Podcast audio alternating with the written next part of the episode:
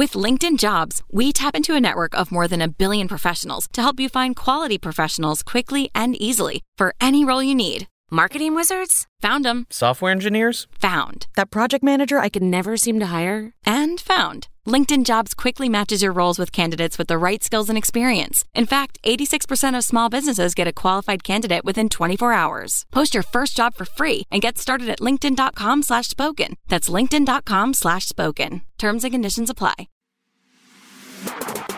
This is the Blue Moon Podcast. Coming up, we've got all the news and views from Manchester City's week. Get involved with the debate by tweeting at Blue Moon Podcast and check out exclusive interviews on bluemoonpodcast.com. It's your club and this is your show. I don't know about you, but already this season feels like it's shaping up to be another good one. Played two, won two, and with eight goals scored. Manchester City are already on course to smash all of the records that they set last time around. Just how hard can it be, really? Welcome to this week's Blue Moon podcast, where we'll look back over the thumping 6 1 win against Huddersfield. Let's have it right, it should have been 10 1, shouldn't it? We'll be analysing Sergio Aguero's latest hat trick, taking apart the role that Benjamin Mendy played, and trying to work out what on earth Pep Guardiola did with his starting lineup to bamboozle the Terriers.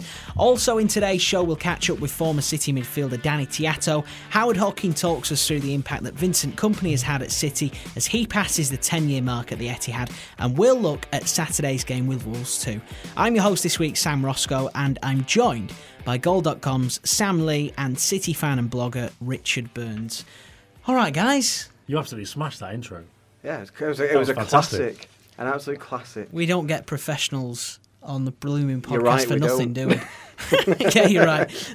um, so let's dive straight into it with the uh, the Huddersfield game.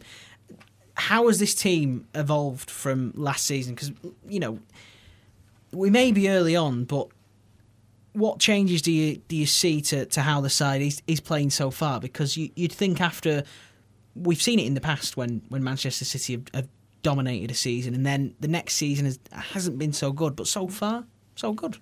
Well, there's almost another way to win now. I think the um, what was notable about the the Huddersfield game was, I mean, by no means was it a slow team, but it was almost a starting eleven with a lot of the pace removed from it, and so it's it's almost like it makes this Guardiola team even more reliant on on precise passing, and you, you substitute the the pace and the dynamic sense that a Leroy Sané or a Raheem Sterling has it, and, and like I said, we, or, or Kyle Walker, and you offer it in a different way with speed and qu- sharpness of really quick passing and movement that just completely bamboozled the defence. And then you throw into that that you've still got an option like Ederson booting the ball down the pitch and um, and switching things up that way a little bit, and it's just it's far too much to handle for um, in with all due respect a, a team of Huddersfield's ability. Um, it will be too much to handle for most teams that we play this season. Um, that now gives scouts and, and teams that are about to play against City uh, something different to factor in. Are they going to blast us with pace? Are they going to be dynamic? Are they going to beat us with this um, sort of slower but quicker passing game? Um, and it, it just makes us, although we all know the style that City are going to roughly stick to, um, it it's another option. The, it's weird how much it's different, yet it fits so neatly within uh, Guardiola's philosophy. It felt a lot more direct as well, didn't it? Which is is hard really to to see how it can get even more direct from last season. Yeah, um, and the mad thing was that you mentioned that the fast players on the bench there, and obviously the other one was Mahrez, and then in terms of other um, reinforcements, you got Foden and Otamendi, and all of a sudden it feels like, oh, City have now got so many more options. But you think it's only Mahrez who's new, Yeah. and De Bruyne wasn't even there Yeah. in the first place. All of a sudden, there's just so many options available, and you, yeah, you you you nailed it in terms of there was no like real pace in the mm. team apart from Mendy. But the speed was there because it was players who were incredibly comfortable on the ball in tight areas. Guardiola expected they were going to park the bus, so we went, well, we're going to need people to move the ball quickly and all come into the centre. And these are the players we need to do it. And he might go to Wolves, and obviously, I mean, we can all imagine it'll be a bit more open. There'll be a bit more space in behind. He'll he'll, he'll also notice other things, but you wouldn't be surprised if he played Mahrez and Sterling, put those back in the team, Walker back in the team, and just you know exploit the space that way. Basically, he's got to the stage where, in terms of the evolution, he's got. He's, well, he's obviously going to have ideas of how to beat the opposition because he's Guardiola and that's what he does. But he's also got, while the, the squad's in this shape, so many people to do it, and the players. It's all it's, it's all within the fundamental framework of you know the positional play and where they need to be and hmm. where they need to give the ball when they've got it and where the next person is. They all know that. They all understand that. So when he picks a team, and for the hour hmm. before kickoff, we're all going, "What the hell does this mean?" The players know exactly what it hmm. is. They've worked on it all week, and as Richard said, I mean, there's going to be few teams. Well, no team in this league can handle the quality alone that City have got. But when you've got a plan as sophisticated as that, as confusing as that for the opposition, I mean, I, I can't, I can't see anyone handling it. Even though Huddersfield, you know, that they might, they might well struggle this season. They didn't have a good season last year, despite the fact they stayed up. But just the manner that City took them apart was breathtaking. I'm probably not going to put this across as gracefully as Pep Guardiola would probably put it across, but I think overall it's a case of the ball moves quicker than the man, isn't it? Uh, I'd love him to come out with something like that in a press conference, you know, a big philosophical quote, Pep Guardiola style, and uh, ultimately, you know, the ball moves quicker than the man. You Because- only half committed to that accent, Sam. Yeah, I, either fully go for it or don't try. Uh, I'm, I'm, I've still got Mancini nailed down to a T, but I'm not quite there with Guardiola yet. it was Um, a bit Steve McClaren. Well, uh, that, was was very Sven. Sven. Yeah, sorry. Um, Guardiola's starting line it was pretty difficult to work out. So God knows what they were putting on the uh, the whiteboard in, in the Huddersfield Town dugout uh, in the Huddersfield Town dressing room. Can you explain what was going on with the formation?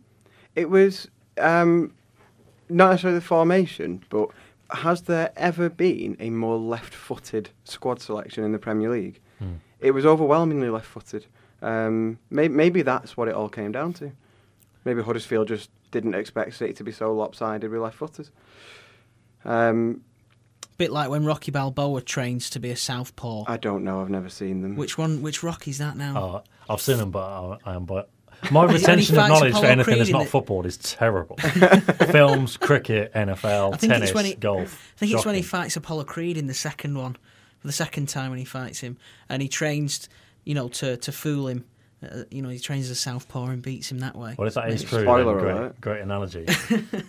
Spoiler alert. In terms, in Sorry. terms of the formation, it just again it goes to show the, the different ways. And thinking outside the box is like a really cliched phrase, but the way Guardiola's gone. Well, hang on, we don't need a right back. You don't. Need, we don't, we're not going to need somebody here to do what a right back does. We'll have Bernardo Silva, who can ostensibly stay out there for a time, but basically when he's on the ball, he'll come in and he'll combine with Gundogan, David Silva, Fernandinho, and Jesus and Aguero, who are dropping off. A load of players, you know, that's why they do the rondos and mm. training, the boxes, for that kind of thing. So the right, like attacking right back role was filled by Bernardo, in a sense. Stones covered that space when he needed to, but he's gone. Well, we don't need a right back. We're not going to waste a position. We're not going to waste a man on a role we're not going to need. Stones can do that because we know the, how to play with a three slash four defence. Um, and then over the other side, Mendy was more of a traditional left-sided wing back who covered the whole flank. And you know, for Jesus's goal, he picked up the ball, put it through a bloke's legs, burst past another one. He was 60 yards up the pitch before you knew it. Jesus put the loose ball in. But again, that goes to show how flexible Mendy is and how important he is. Because the week before at Arsenal, he was, you know, he played a role none of us had seen before from anyone. He was doing what Delph was doing last season and what he was doing last season, all in one go. And it's just that flexibility in the team um, that no one's going to be able to live with. I, I'm going to come out with a bold statement now, but I think that was the the best performance I've ever seen from David Silva. Agreed. He- I completely agree. And he totally sums up my footballing philosophy of the ball moves quicker than the man because the amount of times he was just first first time passing it, you know, sh- I, how can he see those You- passes? Yeah. You know, I- there was some. I- I remember uh, on Twitter was- there was like a, a replay of every touch from David Silva, and Oh, I was nice. watching That'd it, good. and it was like three minutes of heaven. Yeah, I watched that. It was perfect. I was left with the sense that the, the first it was it was pretty much the first touch he had in the box in the first couple of minutes, and I I remember thinking, um, and it's dead easy to say in hindsight, but I thought at that point this is going to be a special David Silva performance because he um, he was just immaculate. His, his first touches were literally perfect, and then he turned. Uh, there was one where he, he turned the Huddersfield defence inside out in a way that is not how David Silva normally plays the game. It was almost. I mean, for a David Silva type performance, it was almost immodest. Like he's, you know, it was it was so flashy that he was just showing off, and Yeah. um, it was like he was beating. He was men for the- enjoying himself, Yeah, he was like he? he was beat, beating men for the sake of it to show them up, and he was. I, I can't speak highly enough of it. I mean, I've never. I, I ran out of the words a long time ago to describe how good David Silva is at football, and if he kicks it up a notch, he's gonna. He's he, you know he, he sort of makes the English language redundant. It's a, there is a different feeling I get watching him play football to any other player. particularly that performance. Um, we're going to stick with this because it, it deserves it. Because it, you know, it, it, I was I'm, I'm speechless now just thinking about it. I, you know, I think about the you know some of the great performances that Lionel Messi puts in, and when everybody raves and stuff like that, it was on a par. Hmm. It was on an absolute par. His, his performance. Well, the thing is with Silva, there's, there's an argument that he could have been City's Player of the Year last year because of what he had to go through and that mental strain, hmm. um, and not just the mental strain, but the physical strain because he was he was training with Valencia to keep himself fit, but you know you're missing out on the team hmm. meetings. Didn't matter so much, I suppose, because he was the first player to understand what Guardiola wanted. But fine, you're not with your teammates. You're not training with that same intensity. You know, you can't. He wasn't training with Valencia's first team. You can't get a load of mates and expect them to pass the ball to you as well mm. as City's players could in training. So he would have been off it there. The mental strain was incredible, and he still, you know, whenever he played, he was excellent. Was he? he didn't have a bad game. There wasn't even like a bad game where he went, "Fine, we can understand that." There was none of that. His mm. level didn't drop, which is incredible by itself. But now he's back, and it. I mean, again, it's a cliched phrase, but it, it seems like he's enjoying his football. He seemed unburdened. Maybe you know, it's one of those things where it's a, another another cliche as well, but something like having a child puts everything in perspective, and especially in those circumstances, you think, God, there is much more to life than football. You know, this is it's his first kid. He's gone through that scare, and now he's like, right. Thankfully, everything's okay. Obviously, Matteo was well enough to be there in the stadium. Fortunately, hopefully, they put cotton wool in his ears for that firework display before kickoff. gosh. Which put the frighteners on everyone in the stadium. Um, but his whole family were there, and he obviously just went, "Well, I, I can enjoy football and enjoy life," and he's good enough to do that, and he's in a team that's good enough to allow him to do that. I think it was possibly the most elegant and graceful performance I I can recall watching from a City player, and maybe maybe that's recency bias, maybe that's because it's the last game I watched that, that that strikes me. But I honestly can't recall. Uh, um, okay, it wasn't it, it wasn't ninety minutes, was it? But I can't recall a game where I've seen a player, a City player, every touch. Yeah, and he wasn't but- even fit. Yeah. Yeah. He'd, he'd only just come back to training in the week, and then he was only fit enough for an hour. Yeah, every single touch was just uh, full of poise, grace, and I mean, it, it's almost like he's lighter on his feet than than any other player on the pitch when he's like that. And it was, if that's what we've got to look forward to in this season, then the idea of David Silva kicking it up a notch is it, def- it genuinely almost defies belief. But I, I love him. It, it, last little point on this, but it was that ballsy arrogance that we've we've never seen from him before. You know that, like you said, um, uh, you know you put it perfectly before when you know you have these typical modest David Silva Silva performances where he doesn't you know like to show off. It's not very flashy, but he was everything but that. Uh, and I never thought we'd see that from him. And and I have to totally agree with you. Best City performance I've seen, hundred percent. We've got to touch on the free kick as well, but Go on. It was perfect, wasn't it? I mean, I, I'm lucky. I mean, anybody who's in the stadium to see a goal like that live's lucky. Um, but I'm in the third tier behind the other goal, and so I was up. I mean, it's one of those where it's again a massive cliche, but there's no better way to put it. He knew the moment that ball left his foot, and I was up, as most people around me were, up out my seat before it was even over the wall because it was just so obvious from behind that that was uh, going into the top corner. And you, you, you, a ball can't be struck better than that. You cannot float a free kick into a, into a net better than he did. It was absolutely perfect and a great rounding off of his day. And left-footed, so it wasn't one of those for the goalkeeper where it starts off outside the post and comes back in. Yeah. It was closer to the keeper, if anything. Yeah. But still went away from him. Obviously, it was it was beautifully struck. Well, sticking with the performance of David Silva, here is Pep Guardiola speaking about just that after the game. Of course, he was so motivated because his family, uh, parents, and his wife, and especially Mateo, is here. And uh, he scored an amazing goal for him. So he shall never forget the first time he saw his father playing football. he could score in this uh, outstanding goal. So we met him two days ago. Now was in the locker room with all the team, all the squad. So family was there.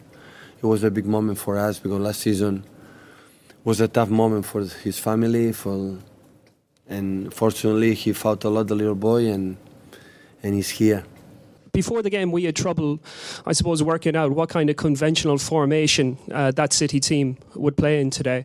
What advantage uh, against teams that sit very deep? What advantage does playing a system like that uh, give Manchester City? Last season, the teams they defend four or five in the back or, or deep, you know, defend the strikers, go so deep, helping uh, holding midfielders. And uh, last season we did it once or twice, not not not much more. But uh, we decided today to prove to play with two strikers, to be more present in the box, and knowing that we have Mendy, like he's a guy who arrived and is clever in the final third, not just arrive and cross. He's clever to see the pass in front of the the keeper or in the penalty spot, the pass or out of the 18-yard box. He's a, he's a clever guy arriving there, and today it works. but does not means in the next games we're going to play all the time in that way because every every game it depends on the quality of the players we have, the players we play. We adapt the way we attack. It's Sergio's um, ninth Premier League hat trick since he came to England. What do you think that says about him that he can still do it after so many years here? And he did miss a couple of chances. Do you think he still can become a bit more clinical?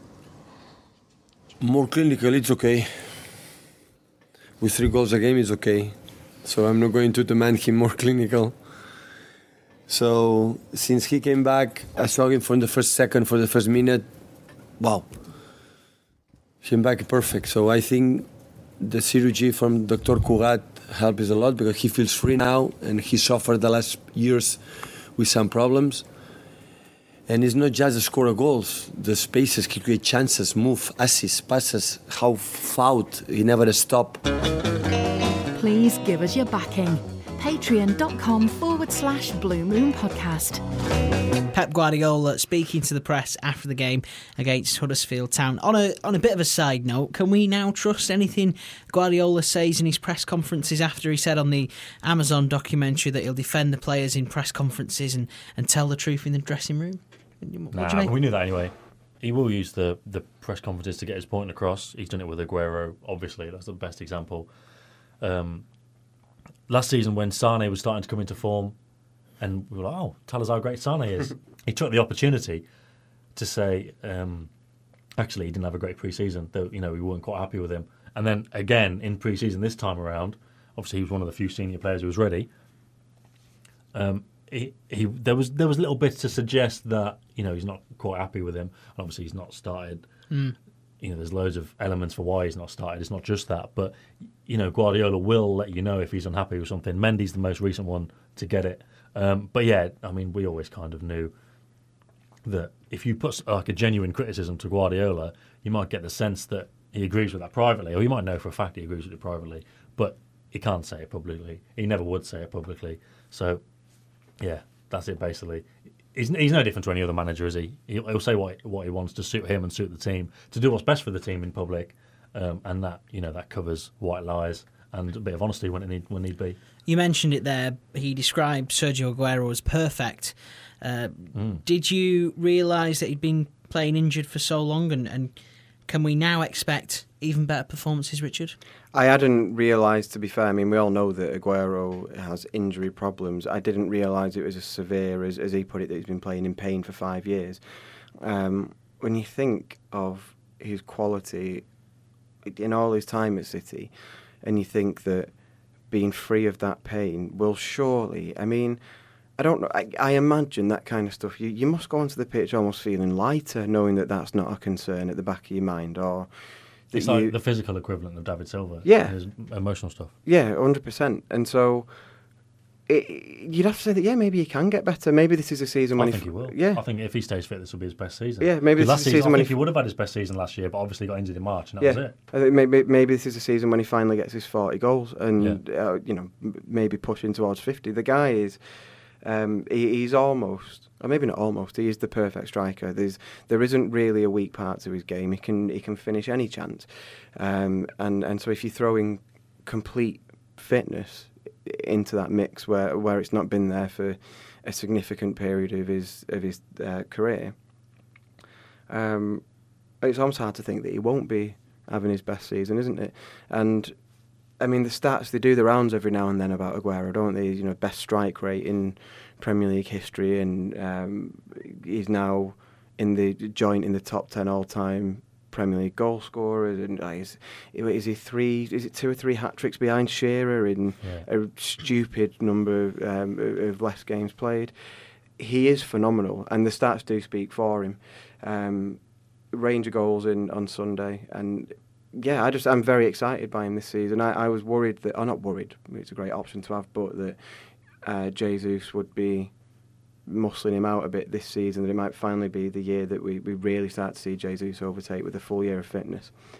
And um, on that performance, they're either playing together or Aguero's going to be getting the nod, perhaps more often than I thought. To be fair, which is naive of me. We were all waiting last season for that Ederson assist from a, a goal kick. Was it as every bit as special as you'd hope for, Sam? Yeah, even the Route 1 goals are beautiful, aren't they? Um, I think my favourite City goal from last season was the one at Everton when um, Ederson picked out Sane on the halfway line. As soon as he got it, De Bruyne was on his bike. He's like, they've worked on this. This is, And you could see it unfolding. You went, oh, God, they're doing it again. They're turning, they're turning it on again.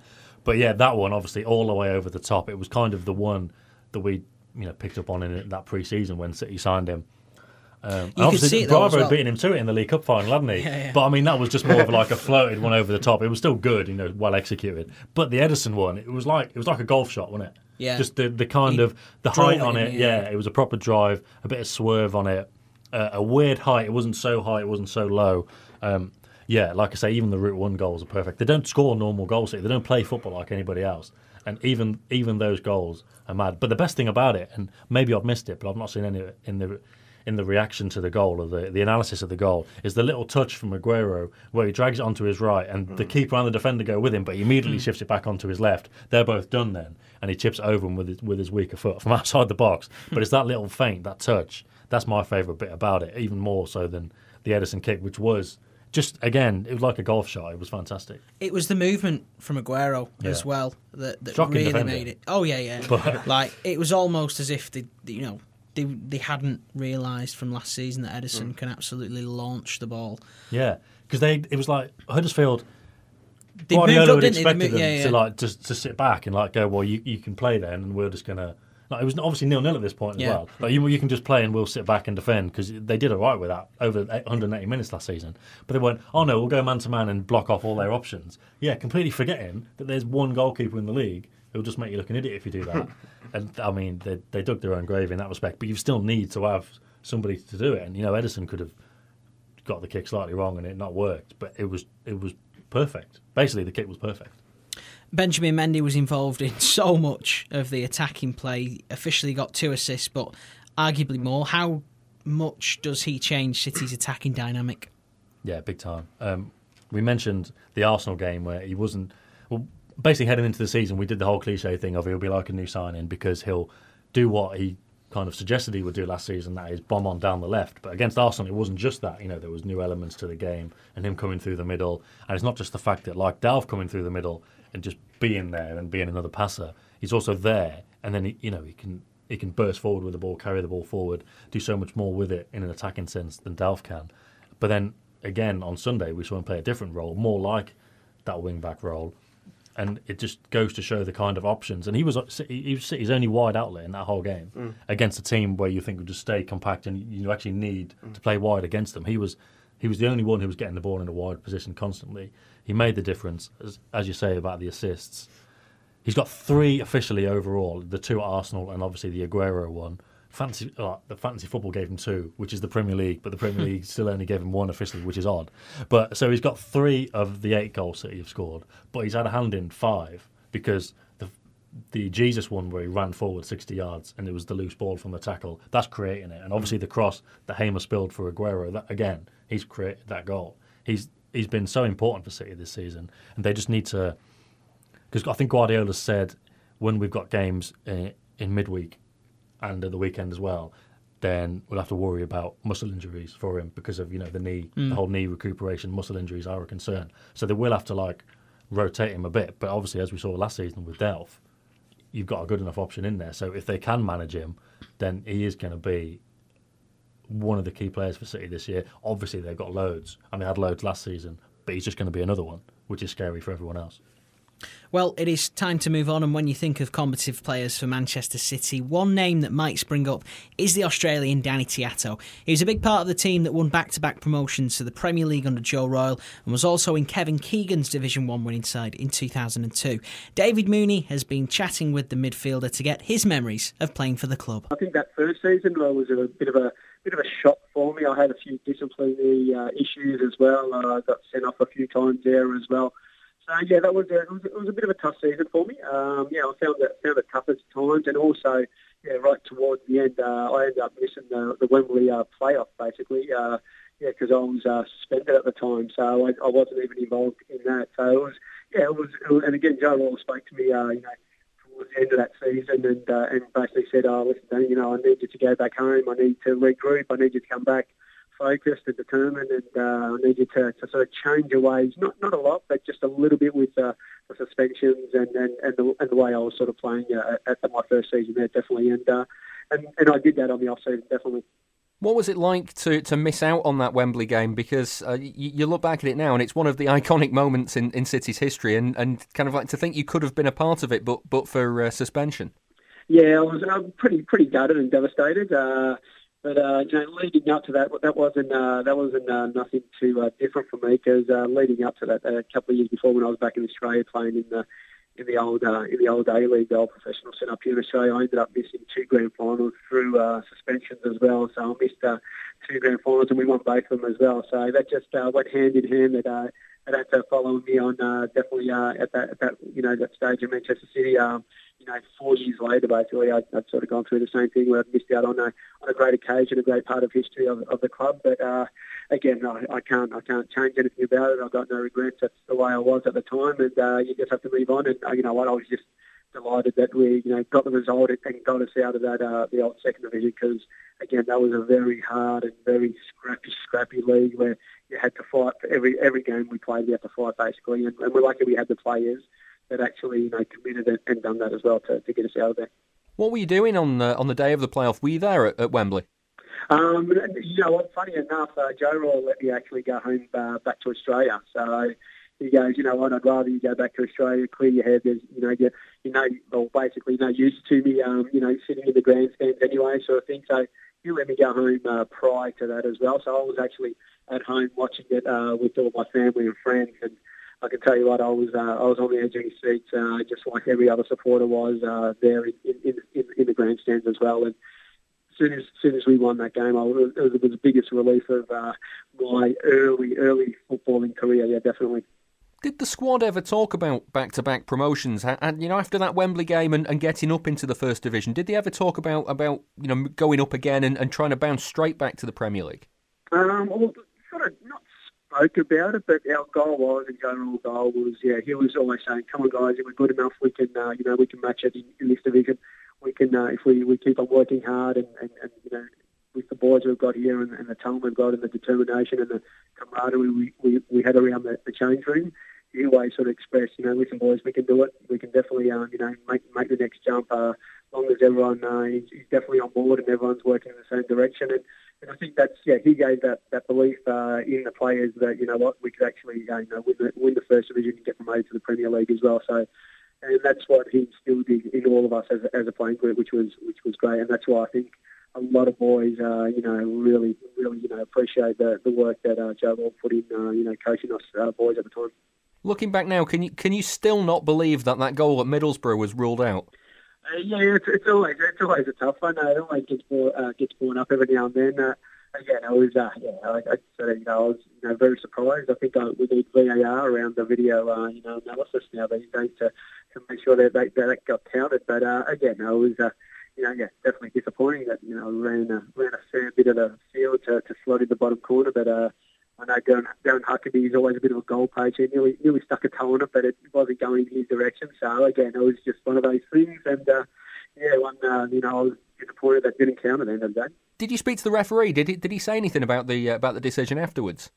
Uh, well, he basically he, he just thought uh, I think the linesman actually uh, flagged it, and I think uh, he like, he basically said, "Oh, yeah, well, don't don't Huckerby was in, in an offside position," and that even though he didn't cross the path of uh, my fellow Australian Mark Schwarzer, who was in goal at the time. So, so again, it's uh, you know one of those decisions uh, that you know they, you know the referees and the linesmen that they you know sometimes get them right and they sometimes get them wrong. So at the end of the day, there was uh, you know there was no no coming back from that. But uh, as well, the, the video replay show that it should have been clearly uh, given as a goal. Now, you, you mentioned earlier on about your discipline as uh, as one of the issues that, that Joe Royle had in his first season. Do you remember the incident uh, against Norwich and, and what happened there? I was a little bit harshly done by. You know, the, the play, the Norwich players actually, you know, dragged me back. Uh, they controlled the, control the ball, and I sort of, you know, lashed out.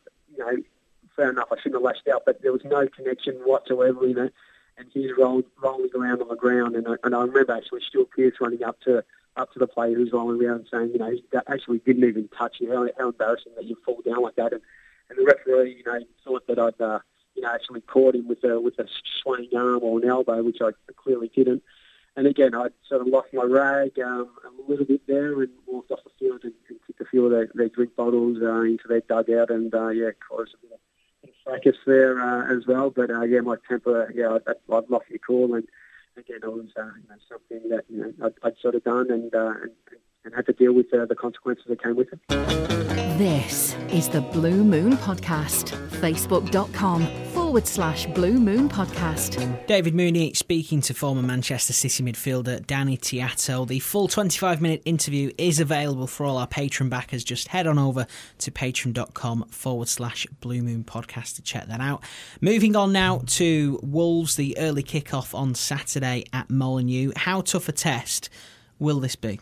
Do you know I, I'm a little bit worried about this one on only on the basis there's a little bit of sort of old City creeping into me here. I wish Wolves had a win under the belt um, because there's a little bit of me thinks that you know not with a win yet and the the bringing City to Molineux. Um, and they'll, they'll just be desperate for it, won't they? It looked a, a pretty impressive atmosphere that they created uh, in the first game against Everton. Um, and not that City will be, you know, I'm sure City won't be worried about an atmosphere at Molineux as such, but just in how that might get into the players, and it'll be a slightly different test to what we've played so far. Um, I'm not taking it for granted in a way that I would uh, if you know we were playing Cardiff this weekend as one of the other promoted clubs. What's your prediction though? um, shut up, We'll Sam. get to that. Shut up. Let's not. we- Aren't we supposed to pretend like we've predicted them off the top of our head? And now you're letting people see. Anyway, um, no, I. You know, I'm. I'm. As a prediction, I do think City will win, but there's a little nagging doubt at the back of my mind that thinks that um, it's not nailed on this one because there's just a few factors about it, and if I'm if I'm honest about it, the factors aren't really rational ones. It is based on that. Um, Typical City. yeah, they they yeah. Wolves are going to be up for it. They're not going to go ages without a win. They're probably going to beat big teams this season. We didn't lose to anybody last season other than United or Liverpool in the league. So at some point we're due a, a bit of a shock defeat, and I don't know. Wolves seem as likely as anybody to deliver it, but maybe that's completely irrational, and we'll batter them. everyone, including myself, expected Wolves to, to get off to a real flying start. They've, they've drawn with Everton and, and lost to Leicester, and with the way that City are playing so far this season, you know, is it one of those a case of that they've not really got much to fear? I think Guardiola's expecting a tough game as well, but then again, he always is, isn't he? But Wolves played Everton, and Everton had ten men for the second half, and they played Leicester. They were quite good against Leicester, and they, you know, could have taken the lead. But again, yeah, they were two 0 down. But again, Leicester had ten men for the last half an hour or so. But the worrying thing from Wolves' point of view was they just look a bit toothless. You know, they've got a lot of nice players there, but in the two games so far, it's just they haven't got a striker who's going to put who's going to put chances away. And you think if they've struggled against Everton, they've struggled against Leicester. I don't see why they'd be any better off against City. And the way Guardiola's, as we've already talked about, the way he's come up with plans and the way he's he's spotted certain things from teams. And if they if they do leave City space, then they're going to be in trouble. And if they sit back, then they're not going to not going to further their own chances mm. of of scoring. And City will eventually get one. So Yeah, I mean, I, I do, I do see where Richard's coming from, and your prediction for this game, I was like this with Arsenal, Mm. and I did like a preview for goal. It was like, I'm not really sure. It could be difficult. Arsenal are fit. You know, they've been together more Mm. for pre-season. We're not really sure what to expect from City. That said, I think it's going to be three-one to City. Yeah. And yeah, I, I see, where- I see where you're coming from, but City have just been so impressive this season. And yeah, the Arsenal game, Arsenal aren't quite where they need to be, but it was no easy, easy game, and City weren't at their best. So they should surely say it'll be fine this weekend. What lessons can Guardiola take from last season's League Cup game? It was uh, a nil-nil that, that City eventually went on to win on, on penalties. It was a big, it was a much changed team though, weren't it? And that was, I think Touré started that, and that was when everyone went. Because at the start of the season, Fernandinho hadn't been so good at it, and people were like, get hmm. Touré on, and, which was understandable at the time because it, how he'd finished the season before. But then he played, he started that Wolves game in October, or whatever it was, and he was like, oh yeah, let's not do this again. And there was a couple of mad times when it was like wacky races. They like Tosin was like chasing back after him with their one on ones. They'd streaming through on goal. Like no team had done that all season to City, the full strength team. They played that team of kids. Was it Zinchenko's first game at left back? And like kind of understandably, looked terrible. Um, I'm I'm not really sure. Maybe he could go. Oh, well, if they want, they could. They can park the bus and be difficult. But again, it wasn't against the strongest City team. They weren't particularly well motivated for it, and it should be completely different on Saturday. One game a week for the time being. Does that mean we shouldn't expect too many changes from from Pep's side? I think I think he made loads just Yeah. because of what he's done already. Yeah, I, I, I'm at the point where I don't see any value in trying to predict. Nah, there's uh, no it- idea now. Yeah, I've got no idea. um, th I don't think there's any way we can realistically analyse it. You know, beyond um, beyond being a, a football scout that um, that Sam tried his hand at this week. To be fair, but beyond being a football, me or him? you What have I done this week? exposing City's tactics. Oh, that yeah. Anyway, that pass. that that Kompany that Kompany pass to Bernardo won't be tried again. um, but yeah, but I mean, it's beyond being a scout and being able to forensically analyse the what the opposition do. You know, I'm I'm just not as well up on Wolves enough as I'd like to be to predict Yeah. what how but City even if you were, I mean, you could Yeah, you could you could have watched every Wolves 100 game for forty years. Yeah. and you're not going to see what Guardiola says. no, there's a, a hundred different ways to, to to kill them, aren't there, for City now? So I mean, he could play Otamendi, and afterwards, in his heart of heart, like you could interview him in the dressing room, or it could come out on a documentary, which I don't think they're filming. But he could say, "Oh well, we needed, we noticed this, and we needed this." So he's kind of, you know, he can play with it on the floor Yeah. better than Kompany. Yeah. He's just as good in the air, kind of thing. Or, and that could easily apply to any of the forwards. Mm. Like Mahrez, I mean, for me, Mahrez, he, he still needs a bit of time to be a bit sharper. Mm. So maybe you wouldn't play him. Chuck Sterling in. Maybe it's time Sane. for Sane with the space in behind. But then if you've got you, if you've got Mendy on the left hand side, maybe you could play Jesus and Aguero. There's so many things to consider. Like he's- Gundogan's played every game, so I say every game, but both Premier League games when we thought maybe he wouldn't play at the weekend. There's there's so many different things to consider, even without De Bruyne being there. Uh, it it is harder than ever to predict what Guardiola's going to do, and it's never been easy. If you remember his first season, he was changing every week. yeah, We um we well, I, it's something that was brought up on the last post uh, podcast I hosted with um, Andy and Murd, and this was something we were talking about. But it's very much horses for courses now with with City this season because he's got so many tools at his disposal, and everybody knows the role. Everybody knows how they're going to be playing. Everybody, you know, seems in tune with everything, and and it, it just seems whatever team he puts out is totally gelled and is totally comfortable with with everybody. Um, so it, you know, it, I don't think there's a strongest eleven. No, no, There isn't. There's No. no. strongest eleven. You can't pick one. But, but then people will say, "Oh, well, if they were playing the Champions League final, what would the team be?" It's like, what? Who are they playing the Champions League final against? exactly. Yeah. Yeah, Yeah. it's yeah. simple as that. There is no strongest eleven now. Uh, well, time for some predictions. There were no winners on last week's show, which means we stay on uh, £100 raised for the Christie so far this season. We have, uh, don't forget, a £10 correct score single bet for each of our panellists, thanks to bookmakers William Hill, all in aid of the charity which looks after and treats people with cancer. Wolves is up next. Let's see if we can add to the pot. David Mooney has gone for a 3 1 City away win, which is 9 to 1 with Hills, uh, and that is. £90 that could be going into the pot. Uh, Sam, what have you gone for? Four one You're saying 4 1, which is to 14 City, to 1. obviously. Yeah, 14 to 1 uh, with William Hill. So a, uh, a nice, cool £140 could be going into the pot. Richard, round us off. 3 0 City. 3 0, clean sheet in there as well. 13 to 2 with William Hill, which means £65 could be going into the pot. Don't forget, you have to be 18 or over to gamble. Prices can change, and for more on responsible gambling, visit begambleaware.org. This week, we have had Vincent Kompany's 10 year anniversary at Manchester City, and Howard Hockin is back to talk through the impact that he's had in his decade at the Etihad.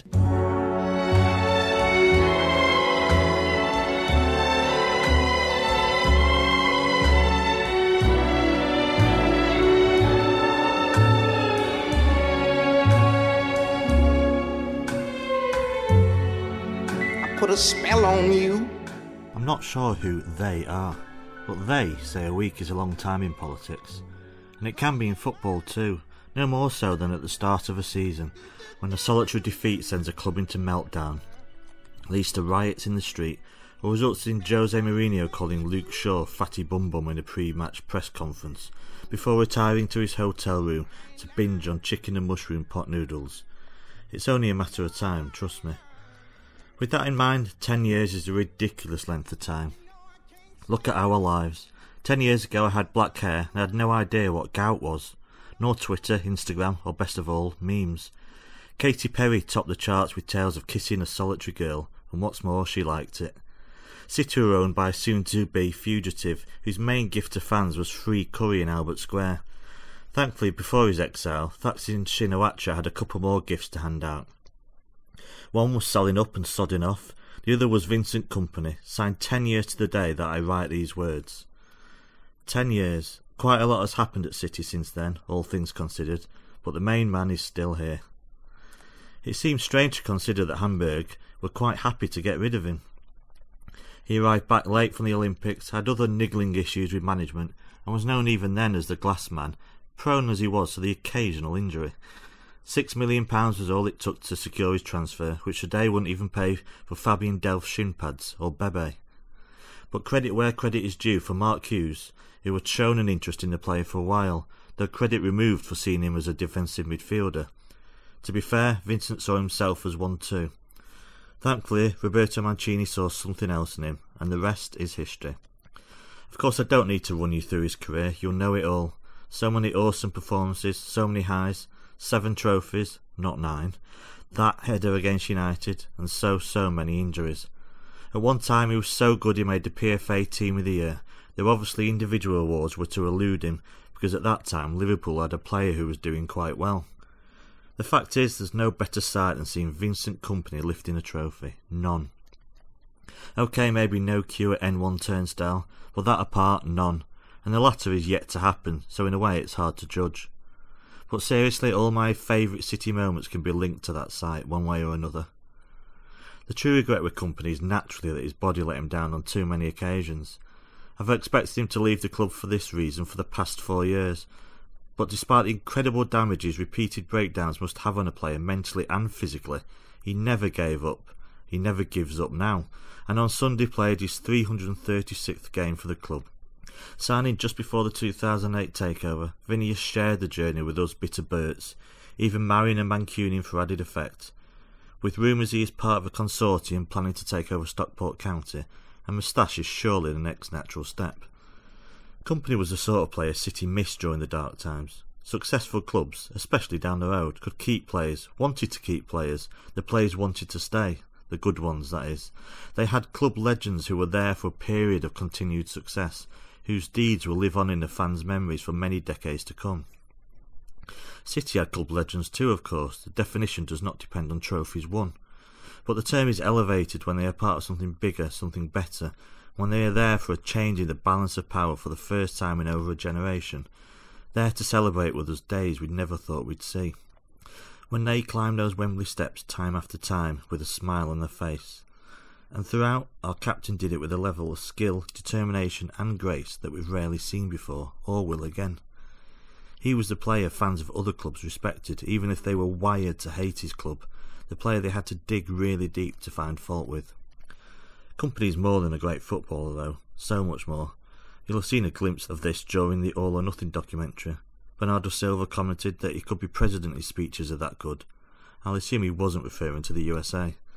He's a conduit between all branches of the club, a connector and an expert communicator. When Pep Guardiola gives one of his half-time team talks that no doubt falls on untrained ears, you'd expect Kompany to be the translator afterwards. A footballer, captain, leader, diplomat and ambassador for a club. A man from whom I gain almost as much satisfaction from hearing him talk as I do watching him play football. Almost. So how do we reward such a stalwart, a club legend? A statue for starters, his goal celebration pose a possibility, but perhaps not fitting for a defender. City need more statues, though the bees will do for now. A decade usually signifies a testimonial, and an all stars game for charity would work, though God help us if it doesn't sell out. The seat sniffers' heads will explode.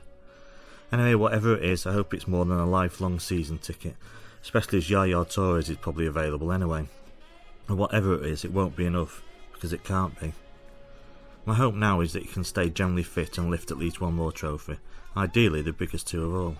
I hope too that when his body finally decides enough is enough, he will still be involved with City in some way or another. He won't be short of offers anyway. He may not even stay in football, but whatever he does, you kinda get the feeling he'll be pretty good at it. So here's to you, Vincent Kompany, because City loves you more than you will know.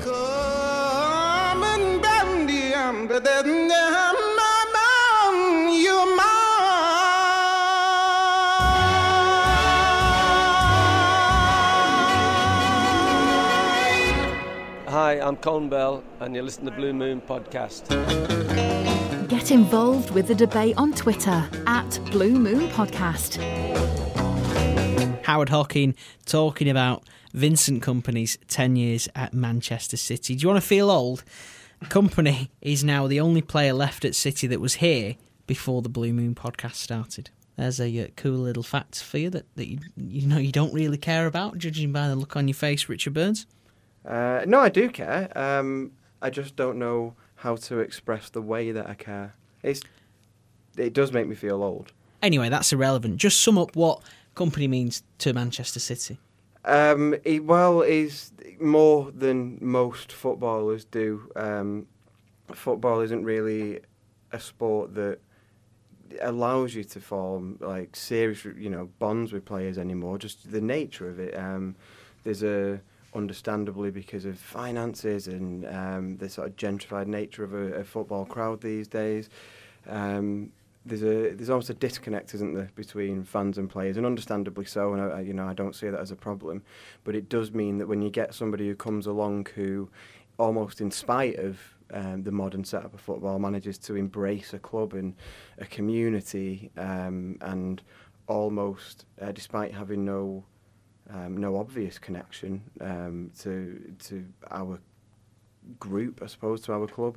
Um, he still manages to to almost represent us um, and sort of transcends just being a football player for a football club for you know a period of time. Um, he's he's in city folklore um, for many many reasons, but one of those is the, his personality um, and and what he's given to the club, and more than just as a football player, uh, but as a, as a great great man.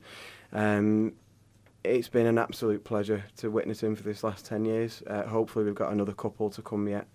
Um, but he's just wonderful, isn't he? He's a, a he is a great defender, and uh, more importantly, he he transcends that. He's a he's a, a fantastic guy. Well, he's always shown leadership qualities. He was the first player we ever interviewed on the podcast, all the way back in January 2010. And even then, he was being touted as a future captain of the club. Here's what he said when David Mooney put that to him It would be a great honour someday to, to fill in that role, but, you know, everything in its time, really. Uh, at the moment, I'm still learning a lot, but as I said, I've always been someone who speaks his mind, who command on the pitch, and that's not from now, but from the age of six when I started to play football. It's always been in my character. So whether I'm captain or not, I don't think that will change a lot in the way I will uh, um, be around the ground and around the uh, and on the pitch. So um, I mean, the, the, teammates know that. So. Uh, but other than that, I think it's, it's a great honour, but we have a great captain at the moment. Check out exclusive City interviews on our website, bluemoonpodcast.com.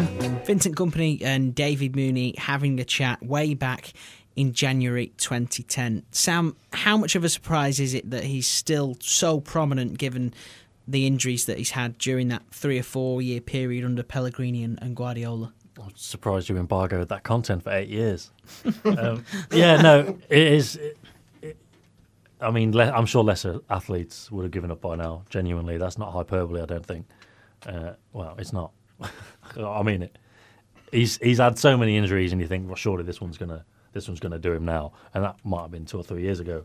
And also, you got the fact that Guardiola didn't particularly rate him, didn't particularly think that he would fit into his system. You know, Guardiola for you know he's got everything right basically, but he's been wrong about quite a few players in terms of not fitting into the system, and Kompany was one of them. But again, we go back to the end of last season, and Kompany for various different reasons was the first choice centre back in the biggest games. And I think that just goes to show the you know the the mental strength that goes along with the talent that he's obviously got as a, a great defender. Um, but he's he's got um, phenomenal mental strength because to come to overcome those injuries and have so many setbacks, you know, to work your way up from like the fifth serious one, and then you're back playing for, you know, four minutes in some cases, and then you get Yeah. the f- the fifth serious one, and then you work your way back from that, and you're back four months later, and the same thing happens again, and that has happened two, three, four times. It's it takes an, an incredible amount of of courage and hard work and dedication to do that, and he gave one mix zone interview after he came back, and he just said, "Lads, look." Remember, if I look a bit rusty, uh, I'm going to need six weeks, you know, because I've been away for so long.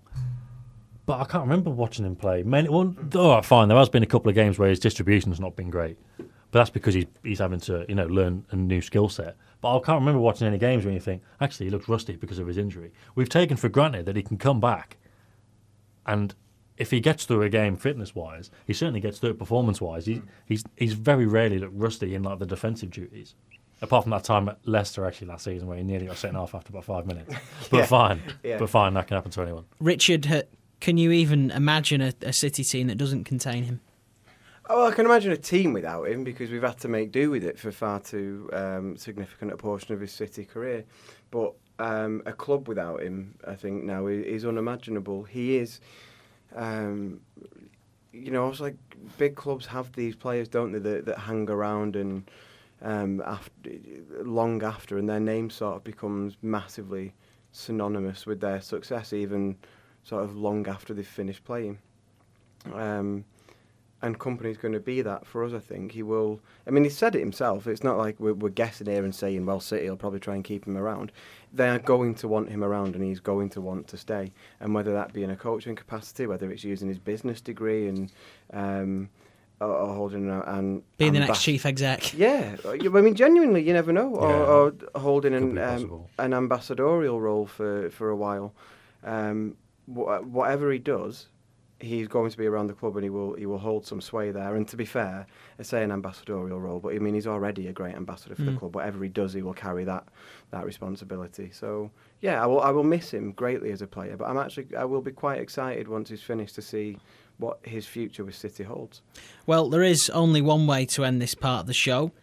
So, let's have a surprise quiz on Vincent Kompany's 10 years at No. Manchester I City. hate when you do this to us. It's a surprise quiz on Vincent Kompany's 10 years at City. Yes, a surprise quiz on Vincent Kompany's 10 years at City. The rules are simple, fellas. Pick a number between 1 and 6 and answer the question behind it. The winner is the one with the most points. So, Sam, as the non City fan amongst us, would you like to go first or second? First. Okay. Pick us a number between 1 and 6, please. Two. Number 2. Who were the opponents of Vincent Kompany's first City goal? First City goal. Wigan. You're absolutely right. Spot on. No, Wigan I Athletic knew was that correct. Genuinely a guess.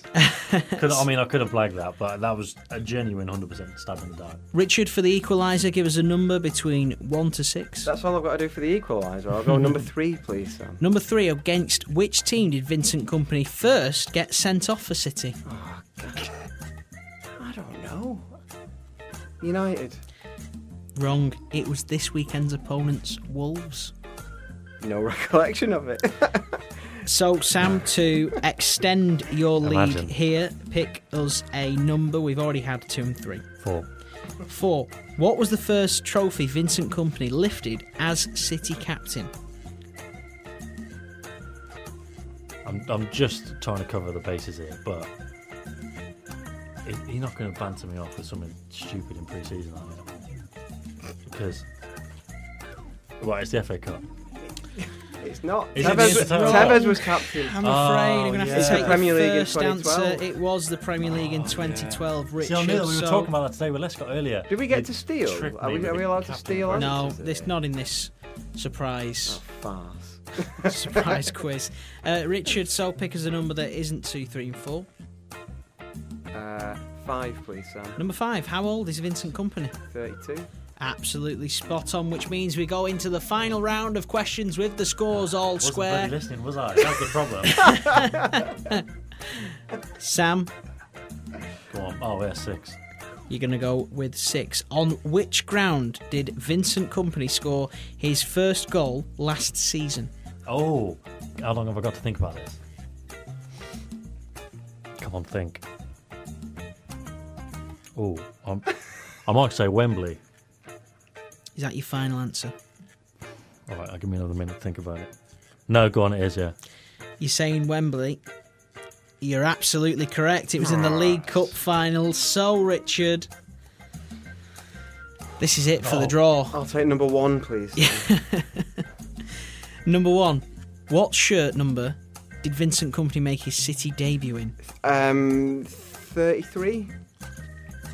You don't sound too sure about it. No, that. I'm not. I'm, I'm terrible at shirt numbers. Um, but I'm reasonably certain it was in the 30s. Reasonably. Um, I'm going to have to take your first answer. that's fine. Is it miles saying- out? You're saying all the threes. Was that, was that Nigel de Jong? You're absolutely correct. It Was it was, 33? 33, which means the you know uh, surprise Vincent Kompany quiz ends in a draw. That's respectable. I can't believe I can't believe I got a shirt number. I couldn't tell you the shirt numbers of players now. This is the Blue Moon Podcast. So it is time to move on after that uh, epic quiz, shall we say.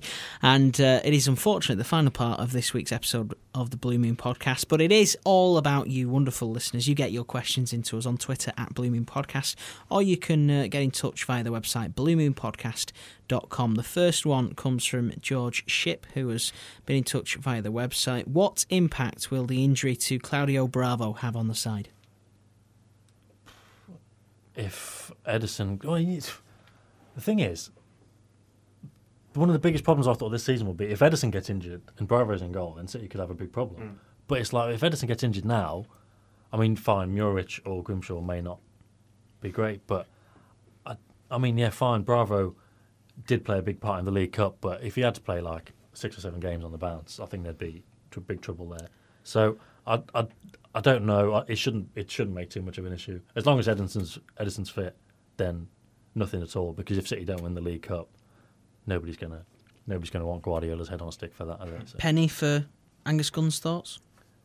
Um, yeah. do you think he's gonna be Yeah, he bothered, probably- Um, well, presumably he knew he wasn't going to be no, number one at Southampton. You know, so I'm, I assume he's fine with that. But yeah, I suppose I suppose it's natural to think, oh, I could have been, I could have been the keeper in like the League Cup. But I suppose he, he'd made his decision. It can't have been an easy Mm. decision for him to leave. So he'd obviously thought, this is this is what I want to do. And knowing, you know, how footballers think, and how just human beings think, I don't I doubt he's going to have any regrets about something like that.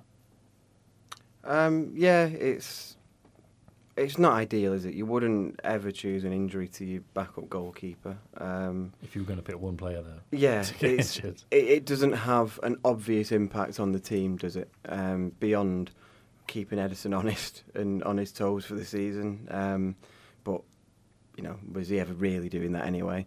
Um, it'd be nice to have the cup keeper option, but then if we do well in the cups and Ederson's playing in them, you know, it's rare now that your number one gets to play at Wembley and in a cup final, isn't it? Because you have cup keepers. So, without counting chickens, it would be nice if Ederson could get a, a cup final performance this Champions season. And finally, Max Mitchell has emailed in. Why do you think Pep's treatment of Sane seems so harsh? I does, think does it seem harsh? Max seems to think so. Um, uh, we spoke about this one recently. I, I don't think it's harsh because what we see, and this is even more obvious now the All or Nothing documentary has been out, but what has, what has always been fairly obvious is that what managers say publicly and in press conferences is not 100% representative of what they say behind closed doors. So what come what might come across as pithy or um, a bit harsh about Sané sometimes that Pep says publicly, it's not like he's, you know, after a match he says, well, Leroy didn't have a great pre-season. And then Sané doesn't talk to him for the next week, and we have to hope he performs, is it? Pep's straight back in the dressing room with him after, analysing how he's played, spending a week training him, and um, when we see how Sané has come on, as I said last time, we were asked a, a, similar question. Sané came to City as an extremely promising and extremely talented young player. He has come on leaps and bounds in that time, and that is because he's working with Guardiola and his staff, and obviously the quality of players that he's got around him. There is not a problem. Eh, there doesn't appear to be a real problem with Sané. I think Pep just knows that maybe, maybe he's the type of character who needs a bit more of the, the tough love, and somebody like David Silva, who's in the latter stages of his career, um, you know, Pep speaks in glowing terms about him at every opportunity because clearly that's what David Silva responds to. De and also, he's a model pro, isn't he? Yeah, mm. yeah. Um, he doesn't need any stick. Yeah, true. And so, but but Sané is still a very very young lad making his way in the game, which is easy to forget because of. Um, what he's achieved already and, and how he can dominate a Premier League game when he's really, really on it. Um, so I think it's just a, I think it's just Pep knowing his players, um, and I don't think it's indicative of a problem in their relationship or anything like that. Probably go on to have a stormer now at Wolves, won't we? I would think so if he plays. He's a fabulous player. Well, that is it for this week's episode of the Blue Moon podcast. But if you want a little bit more, don't worry about it because we have got you covered with our bonus show for everybody who backs $2 a month on Patreon. Full details at patreon.com forward slash Blue Moon podcast. It's always at least 10 minutes long, and this week it is all about our Captain Fantastic Vincent Kompany. So make sure you check that out. And for your $2 a month, you'll also get regular blogs by David Mooney and Richard Burns. Richard, what are you blogging about? Um, plug, plug, plug. I did. My first one uh, was a few weeks ago about why expectation could be uh, City's biggest hindrance this season. Um, and my next one, I think, is going to be uh, a few things I enjoyed about the All or Nothing documentary. So there you go. Get signed up and make sure you check that out. And of course, all the money raised goes towards the show's running costs, which, um, you know, without your support, the show would not be as good as it is. Thanks again to my two guests today, Richard Burns. Thank you very much, Sam. Absolute pleasure. And Sam Lee. Thank you very much. And thank you for listening. Have a great week.